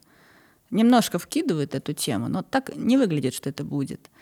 Вообще сейчас другое общество, надо сказать. Э, Тогда это было очень мобилизованное, абсолютно единое общество, которое шло к одной, к одной цели и занималось постоянно внутренними чистками. Причем гораздо очень интенсивными, и расстрелы эти. Все это было следствие ну, действительно очень большого социального конфликта дореволюционных сил, как бы и послереволюционных, которое тоже немножко съедено э, в нашем восприятии сейчас. Хотя это есть, ну, в массовой культуре, грубо говоря, но на самом деле это э, полная интенсивность этого не ясна. Сейчас, э, мне кажется, ну, скорее стоят очень разные вопросы, которые надо будет решать нашему поколению. Вот они стоят, э, и как бы, ну, наше поколение уже никто прям гнуть и давить не будет. У меня нет такого чувства, потому что нет таких ресурсов и мощностей просто. Это очень Массово. да, массово. Это надо делать массово или никак. Вот и все. Но дальше вопрос. У нас очень много идей. У нас у всех очень много идей. И эти идеи, они как бы гуманитарные, они будут расти снизу и создавать системы новые, абсолютно новые системы для 21 века. Это единственные, наше поколение, это единственные люди, у которых есть полная аналитическая конструкция вот это. Я так думаю. Вы очень оптимистичны. Да, я конечно. так считаю, потому Супер. что, ну, в смысле, а чего? Как бы, если это такой специалитет, если это мы так долго ждали чего-то, надо садиться и делать это, придумывать это. И придумывать, в частности, как относиться к прошлому. Это то, чем должен заниматься историк, то, чем должен заниматься вообще Вот это, кстати, человек. должен ли заниматься этим историк? Историк как будто не должен. Как относиться? Он должен рассказывать нам про прошлое, но как относиться к его рассказу, это какой-то совершенно... Вот это, мне кажется, как раз часто с историками путают. Ну, то есть говорят, вот, вот ш- что это означает? Что означает? Или там вот этот вот моя любимая, любимая совершенно вот лживая, что люди, не знающие историю, обречены на ее повторение. И это, ну, как бы это, опять как, я обречен на повторение, я не знаю, большой чумы там. Ну, хотя, да, при желании могу, но то есть это как бы... Насчет чумы не зарекайтесь, Да, нас только что. Да, да, неплохо получилось, я согласен. Как бы по масштабам нормально. Я к тому, что э, вот это вот, вот это вот максима, которая говорит, что вот обречен, она вот как будто автоматически делает историю такой сакральной. А для того, чтобы с ней начать работать, для того, чтобы, ну, как бы ты не мог, у тебя нет, нет э, у тебя нет права выбирать свое отношение к сакральному объекту. Отношение к сакральному объекту возможно только одно, на то он и сакральный. Поэтому, чтобы можно было выбирать отношение к объекту, нужно его Да, десакрализовать. я про это и говорю. Прежде всего, десакрализация истории связана с реальными гендерами, с реальным э, вещественным измерением этой истории, с реальным в нее вхождением на уровне атмосферы. Этому нужно научиться. Нужно научиться То есть работать. реконструкция, что ли? Нет, нет. Э, не- не- реконструкция, кстати, это любопытно, что это тоже была одна из фаз. Ведь была же мода на реконструкторов, на этих всех. Она же в 70-е годы началась. Да? Толкинисты там А всякие. я, ну, я просто не в курсе. ну, я про толкинистов знаю, но я просто не знал, что это в 70-е Ну, в реконструкция. 70-е вот фанфикшн начали писать, Да? например. Ну да, это же как бы часть вот этой фэнтези-культуры, и вот эта вся, ну, эстетизация чего-то прошлого, немножко нео, неосентиментализм такой, неоромантизм. В США, например. Ну, здесь тоже там были какие-то такие вот э, первые толкинисты. Это все, ну, так примерно 80-е, 90-е пошло. А там чуть пораньше. Но это я к тому, что эта мечта, это все-таки постмодернистская мечта. Постмодернизм это что? Это взгляд назад некий. Мы не можем действовать за пределами 20 века. Мы с ужасом смотрим в этот центр, то есть в эту сороковые, в эту войну, и думаем, только не Сталин, только не Гитлер. Это постмодернизм. Дальше как бы мы в каком-то смысле, ну, размышляя про это, да, мы решаем, не будем замахиваться на крупные вещи, только мелкие проблемы решаем. Но мы с вами, мы не можем решать мелкие проблемы. Перед нами стоят реально крупные проблемы. Например, как писать книги. Или как бы, ну, как э, воспитывать там какое-то новое поколение, например, да. Какие вот вехи ему предложить, которые будут реально устойчивыми. Потому что в этом хаосе нет ничего устойчивого. Устойчивым будет то, что ты юзернейм сам придумаешь. И оно должно быть очень сильно на что-то вот, на, на чем-то построено, на твоих знаниях, на твоих компетенциях, не на том, что сказал кто-то тебе из родственников, а на том, что ты сам пережил. Это, ну, это наш опыт такой, я так считаю, но, может быть, вы поспорите еще раз.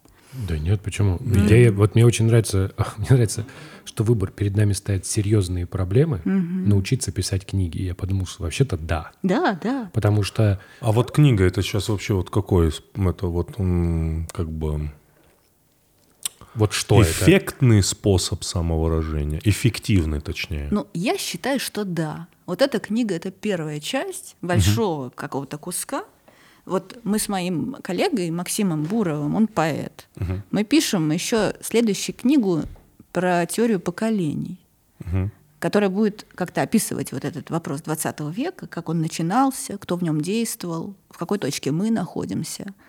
Это связано с этой книгой. Даже эта книга про 30-е, устройство общества 30-х. Вторая книга, она про э, про конкретно вот всю парадигму вот этого 20 века, да, про его, про его взаимосвязь, про эти конфликты, про то, почему так все получилось и как действовать дальше. Ну, примерно так. Но это что это сказать? Это историческая книга? Нет. Литературная книга? Нет.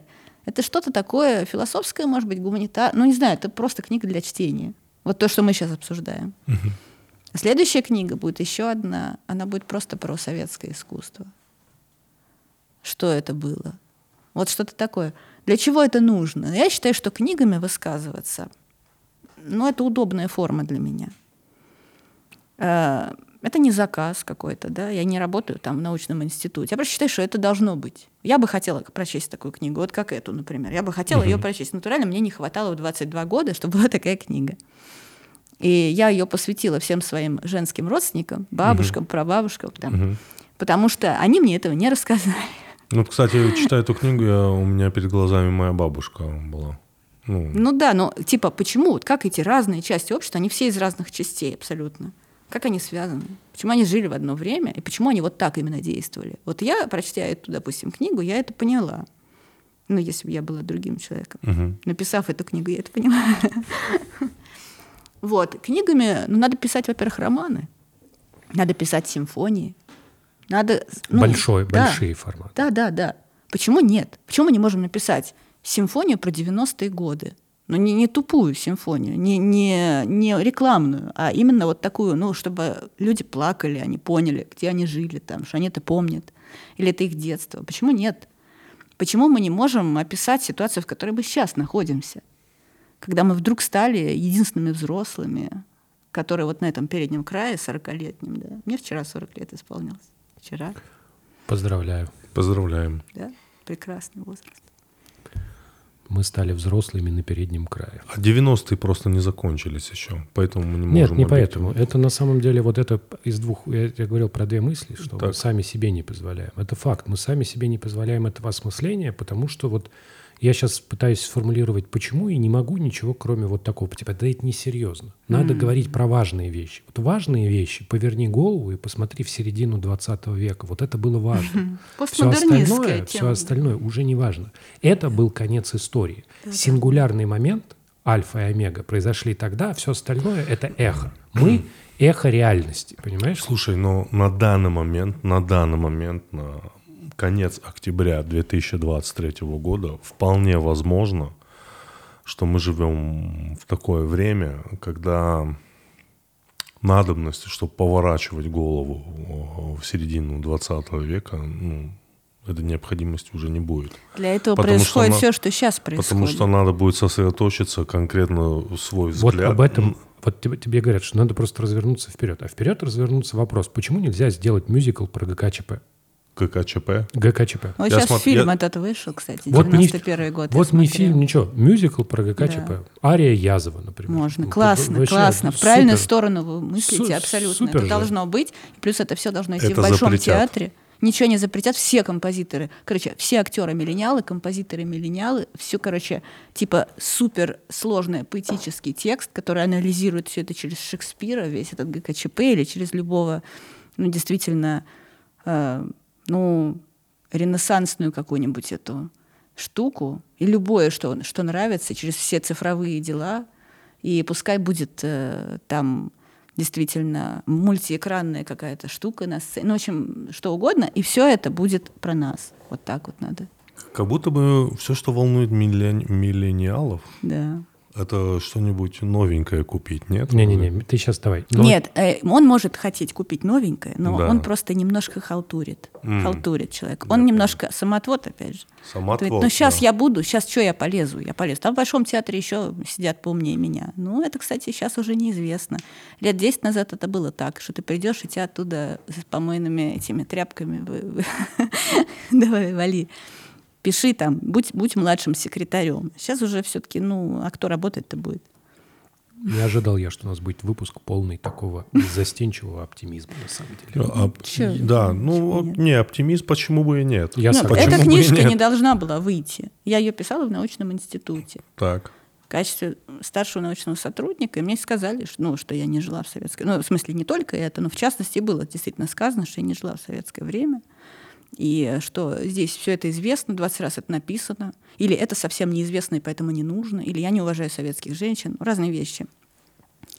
А И- вот как в представлении всех этих людей э, Не-не, должна я- была это был выглядеть- один человек или Нет, несколько? разные люди. Я, да. Слава я богу. примерно понимаю, как в представлении этих людей должна выглядеть советская женщина в 30-х. Вот мне Ну, просто никак, интересно. не надо в это лезть просто, не надо вот лишний раз в это лезть просто, особенно мне.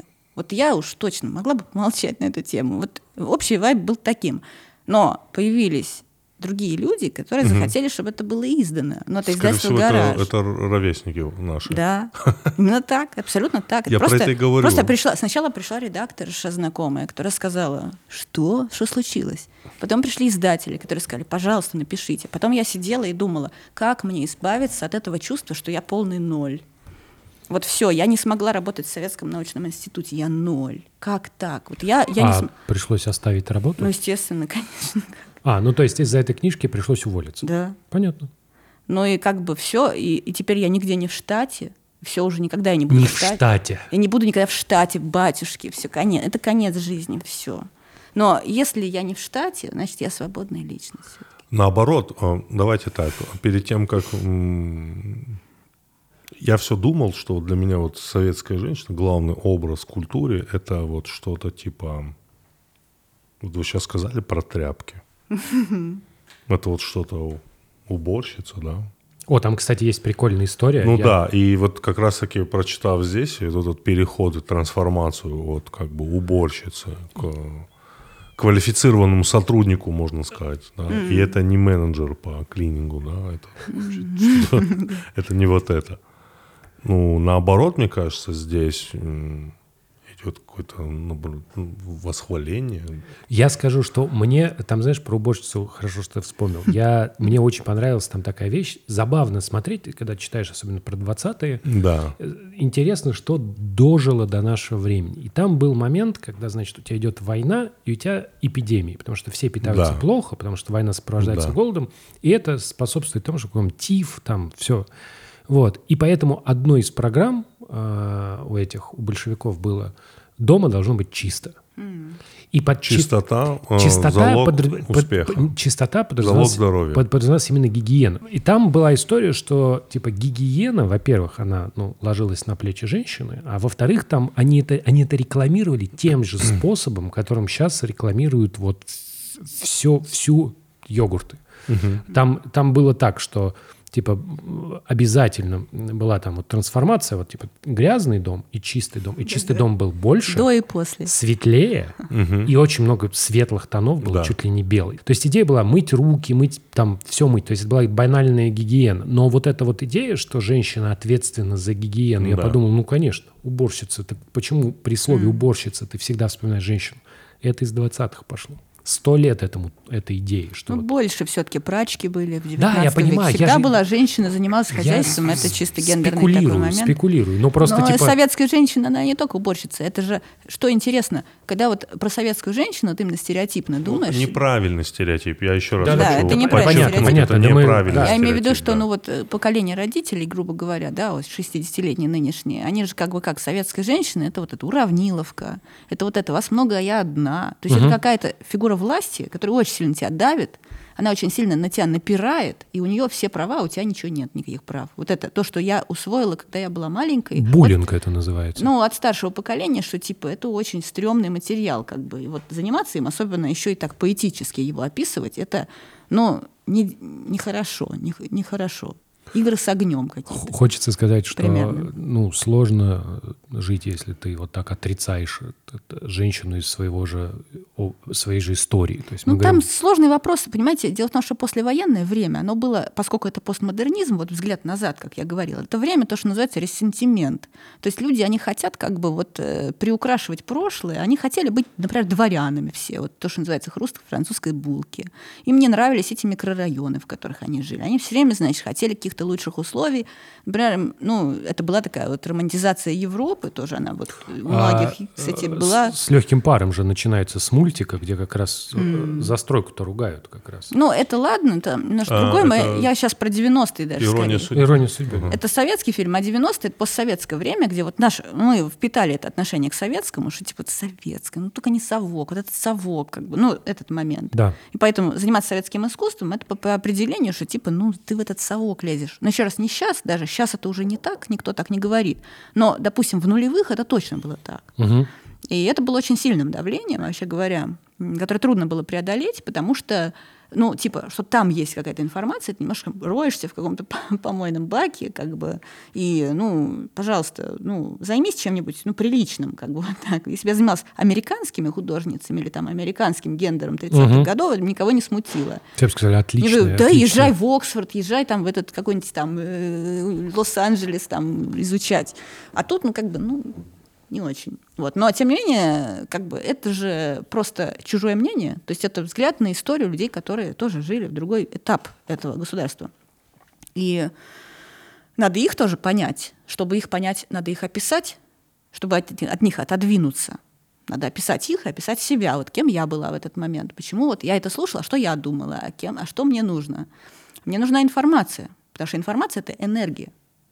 Это и есть э, то, с чем надо работать. Информация должна быть очень разной, очень многоэтажной, очень сложной. И тогда энергии будет больше, и тогда... Я подумал, что я вообще не Действие. представляю, например, 80-е.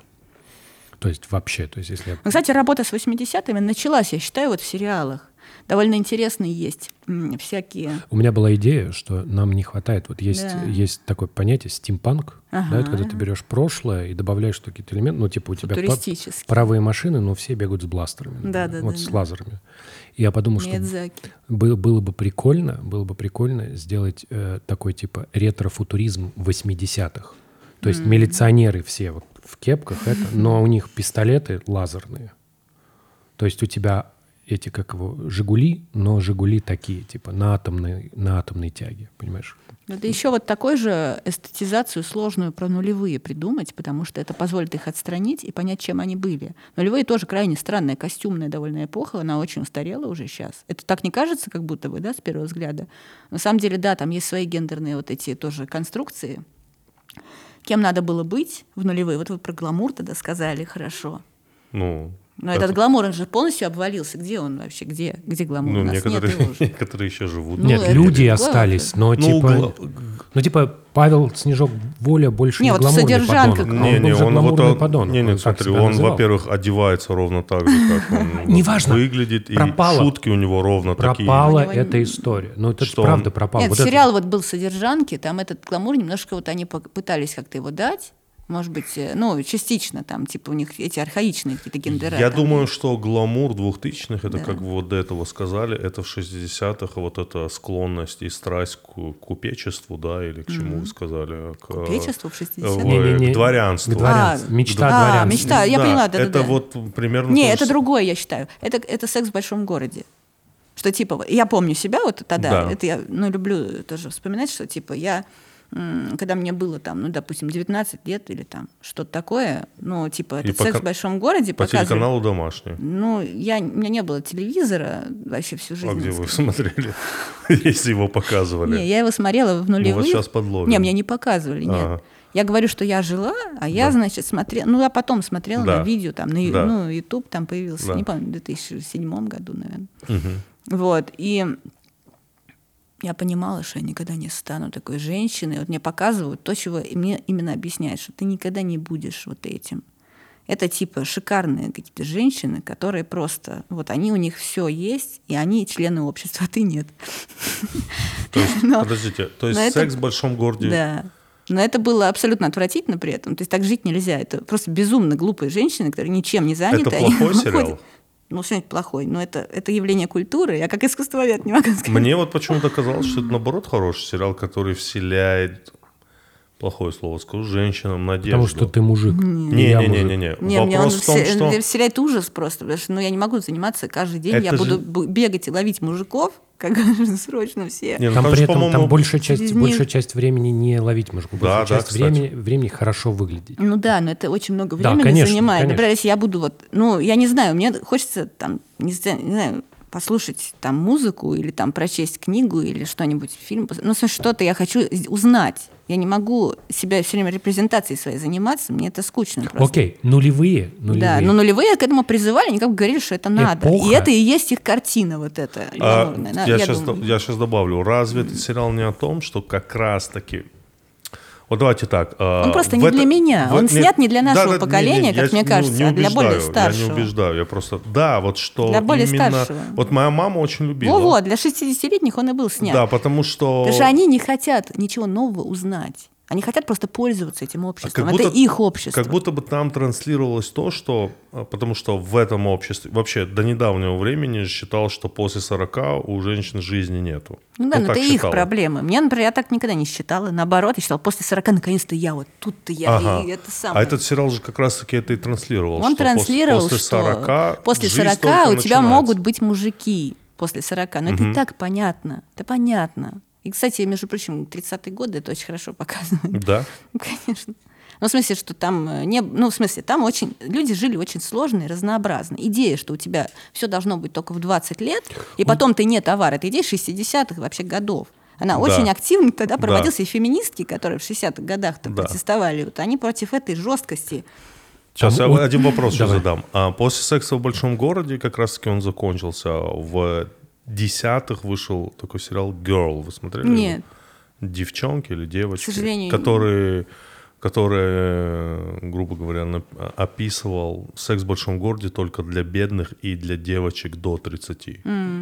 Где они жили, секс в большом городе был там на Манхэттене, по-моему. Да-да, для хай-классовых. Да, а они жили в Бруклине, в хипстерском. И, если честно, ну, в сексе в большом городе жизнь мне как бы больше Больше нравилась. движухи, больше. Ну, ну, как бы Мне се- очень- оба сериала классные. Очень нравится вот эта идея про то, что в 30-е люди не знали, что в 20 уже пора на помойку. Вот Не то, это что очень знали, но хорошее. как бы просто там была Не- другая... Не-не-не, это я иронизирую, типа, им не ну, сообщили. Просто сейчас тебе сразу про это Он- сообщают. там не было такого жесткого консюмеризма, что ли, вот Се- этого. Так сейчас тебе... Он рождался, я не спорю, и как бы сексизм-то был, он никуда не Конечно. девался, но там немножко мобилизация вот Я к тому, началась, что типа, все, все строим новое Я к тому, что если смотреть, смотреть Как бы- на...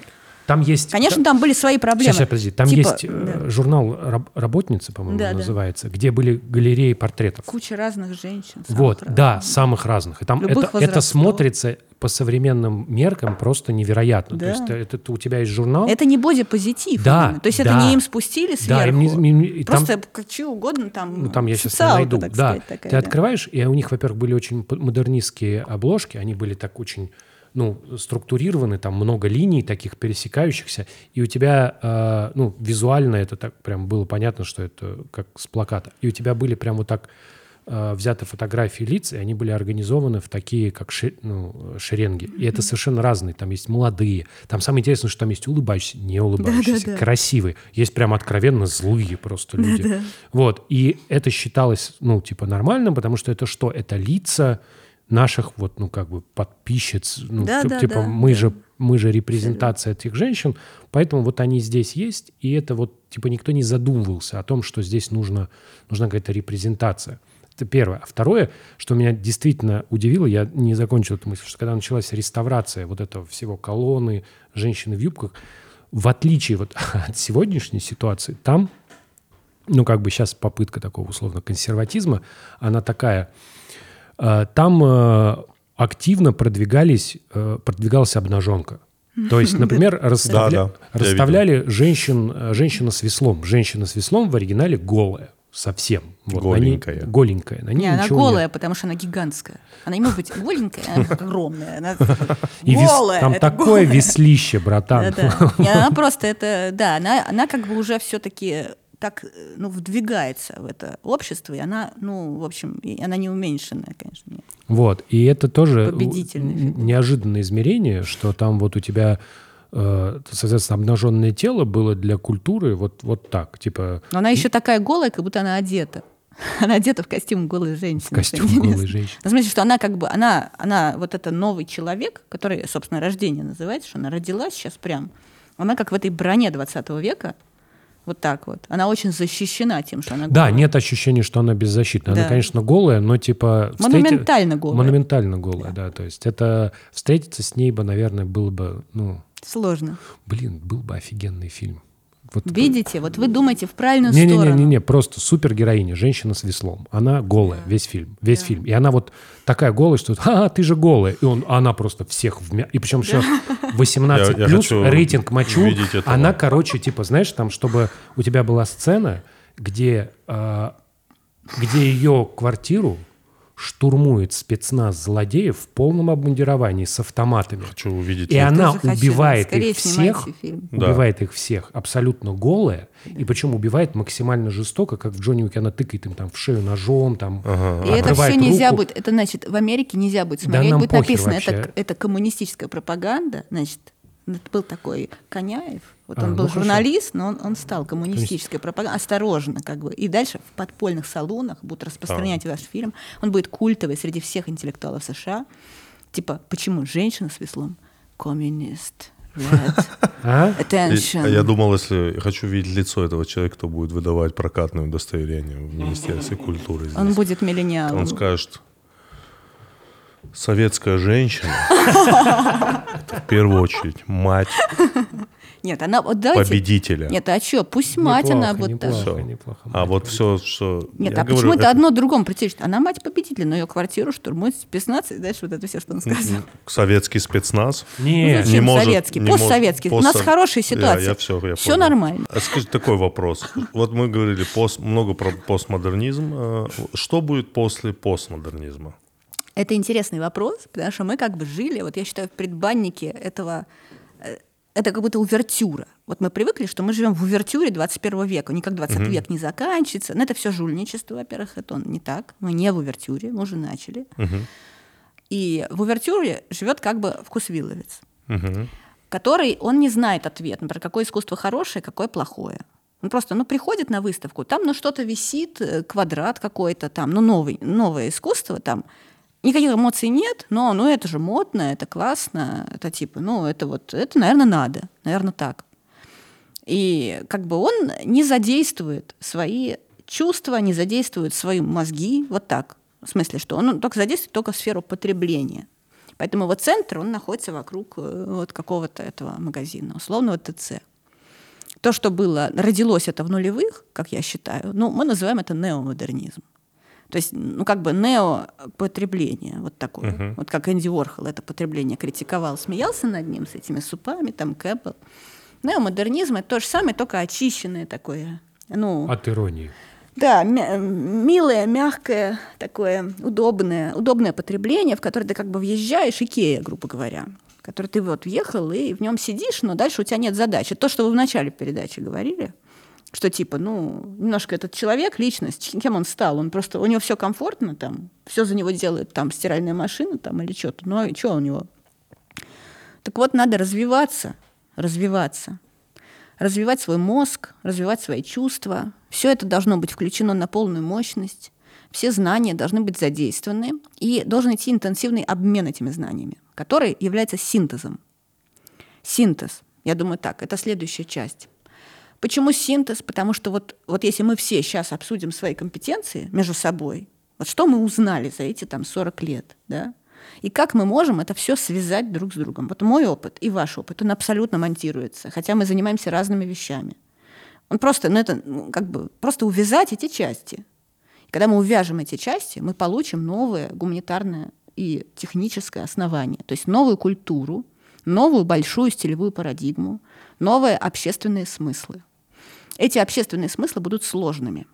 И они противостоят миру вот этого интро, да, этой увертюры, которая представляет собой мир карточек. Знания в карточках, знания в мемах, такая вот как бы типа упрощенчество, вот это все. Ну, то, что, в чем мы жили как бы Да, последние вот несколько роман. да, нужно супер усложнение, и его все хотят. Оно нам очень сильно нужно, чтобы быть людьми. И оно очень нужно тем, кто младше нас. Потому что они не могут пользоваться информацией 20 века. Она для них устарела. Устарела. Они не станут э, даже себя вообще ассоциировать. Ну хорошо, ладно, сейчас вот эти 20-летние зумеры, да, но будут еще же те, кому сейчас 10 лет, те, кому сейчас 5 лет, они уже типа вот сидят с этими гаджетами, они там освоили в три года там все эти телефоны и все что угодно. То, что вы сказали, что они там читать не будут. Но это я, кстати, не считаю, так? Просто это другой тип э, работы с информацией, но, но им нужно что-то гуманитарное. Зачем они? Что-то сложное, что-то всеобъемлющее, что-то на 300 лет, на 500 лет. Чем была история человечества? Должно быть какая-то философская вот эта вот сложная база, которая при этом не будет агрессивной. Она будет заниматься этим синтетическим примирением разных, не увя- увязыванием разных Вот это мне взглядов. нравится формулировка про синтетическое примирение. Это вот потому что постмодерн занимается тем, что он надо всем смеется. Именно так. Это всегда типа прикол. Да, типа я говорю, я напишу просто. роман, ха-ха-ха. Зачем ты напишешь Пелевин. роман? Зачем Пелевин? Я, кстати, Он не прочитал- удовлетворяет. Я А прочитал мы вот почитали последнюю Последний? книгу, нам очень понравилось. Понравилось. Я даже скажу, что я за долгое время такой прям прочитал книжку и думаю, о, прикольно. Ну, так вот прям, я не могу сказать, что это что-то, что, над чем я задумаюсь, но это за долгое время нормально написанная книга с началом, концом, сюжетом, идеей, внутри раскиданы. Причем а, вот в его традиции там есть несколько таких вязких мест, но их мало. Дальше раскиданы какие-то точки, где тебя вводят в заблуждение специально, он издевается над тобой, но магистральная линия выдержана, ты, если в это, в это э, э, в заблуждение не ввелся, ты все прочитал. Вот как бы она не претендующая там на э, что-то совершенно книгу, но очень клевая. Не, ну а я что, отказываю ему в писательском таланте, он каждый год что-то пишет. Существует ли он это, я не знаю, но суть в том, что он вкидывает что-то, что реально есть, он вкидывает что-то политическое, может быть, ну, как бы у него кто-то есть, какой-то консультант или что-то, я не знаю, как это устроено у них. Но суть в том, Куратор. ну, куратор, да, наверное. Да, что-то такое есть. Это прямо видно, белыми нитками написано. Но поэзия, поэзия, литература, музыка, композиция, она не так делается, не с куратором. Это человек, он сел, и он все понял, как все устроено. И куратор этого не понял. Это понял поэт. Вот так делается, понимаете? И это, если сосредоточиться, мы сможем это сделать на самом деле. Потому что у нас есть свое описание, та точка, из которой мы здесь живем, из которой мы переживаем существующее. И вот этот момент, кстати, насчет конца, вот этот конец истории, то, что вот если ты не знаешь историю, ты обречен ее повторить, туда-сюда, вот то, что тоже вы говорили.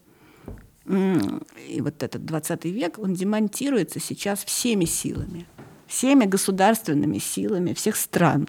То есть вот этот ужас, который происходит, такой вот это вспышки войны всюду, значит, огромная напряженность, ожидание четвертой, пятой мировой войны, все будет стерто с лица земли, это должно перебить в нашем сознании вот этот страх, который владел позднесоветскими поколениями, в частности. Мы должны понять, что у нас нет гарантий. Потому что когда, только когда у человека нет гарантий, он может все поставить на карту. Я понял. Вот так. Он говорит, я понял, как это устроено, и я всем об этом сообщу. Это карта писателя, например, да, это карта этого автора. Он говорит, что я прав в этом. Это моя симфония, она, это моя опера, она будет поставлена. И это может сделать человек только, у которого ну, нету никакой базы, ему никто ее не даст. Он просто стал этим. Вот это вот нужно. Этого не хватает. Пелевина этого не хватает. Он, может быть, был этим человеком, когда он да, я писал... понимаю, я понимаю, о чем речь. Он да. писал свои ранние фантастические вещи, он немножко выпал полностью из этого советского контракта. Он говорит, ну хорошо, Чапаев и пустота, вот я сделал. Но сейчас это очень в четких контрактах человек, который дает нам очень мало информации. Меня она не удовлетворяет. Я он понимаю. описывает моих ровесников, он неправильно их описывает, он не понимает, что у нас в голове. В любом, он может насмешливо описать, ну хорошо, но это его позиция, он бумер, все равно. Это не, он не представляет меня. Мне нужна литература, которая будет представлять меня. Мне нужно, нужен художник, который будет описывать меня, и он опишет также весь наш сложный взгляд на этот 20 век. Так я думаю. А, Спасибо огромное. Спасибо, офигенно было. Вообще супер.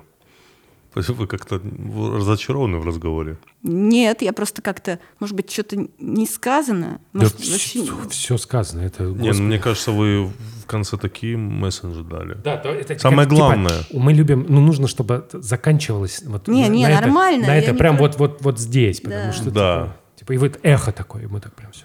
Ну, вы, вы сами нормально? Да, конечно. Офигенно, Вообще да. супер. Итак, у нас была в гостях Надежда Лунгян. Пожалуйста, почитайте эту книгу. Посмотрите, Это- там- посмотрите, там, там, да, посмотрите. невероятное количество. Если не хотите читать, посмотрите, да, пожалуйста, книгу. в целом, да. Поэтому спасибо Да, огромное. иллюстраций достаточно. Вообще быть. супер, да. Это для тех, кто не будет читать. Мне вот нравится 8 марта, день раскрепощения женщины. И тут вот такой плакат, сзади трубочки с дымом. Ха. Это для тех, кто не, не будет знать буквы, вот это сказали. Они не будут знать буквы, пусть они Да. посмотрят картинки, и внезапно это и будет эта информация. Спасибо огромное. Спасибо. Спасибо вам.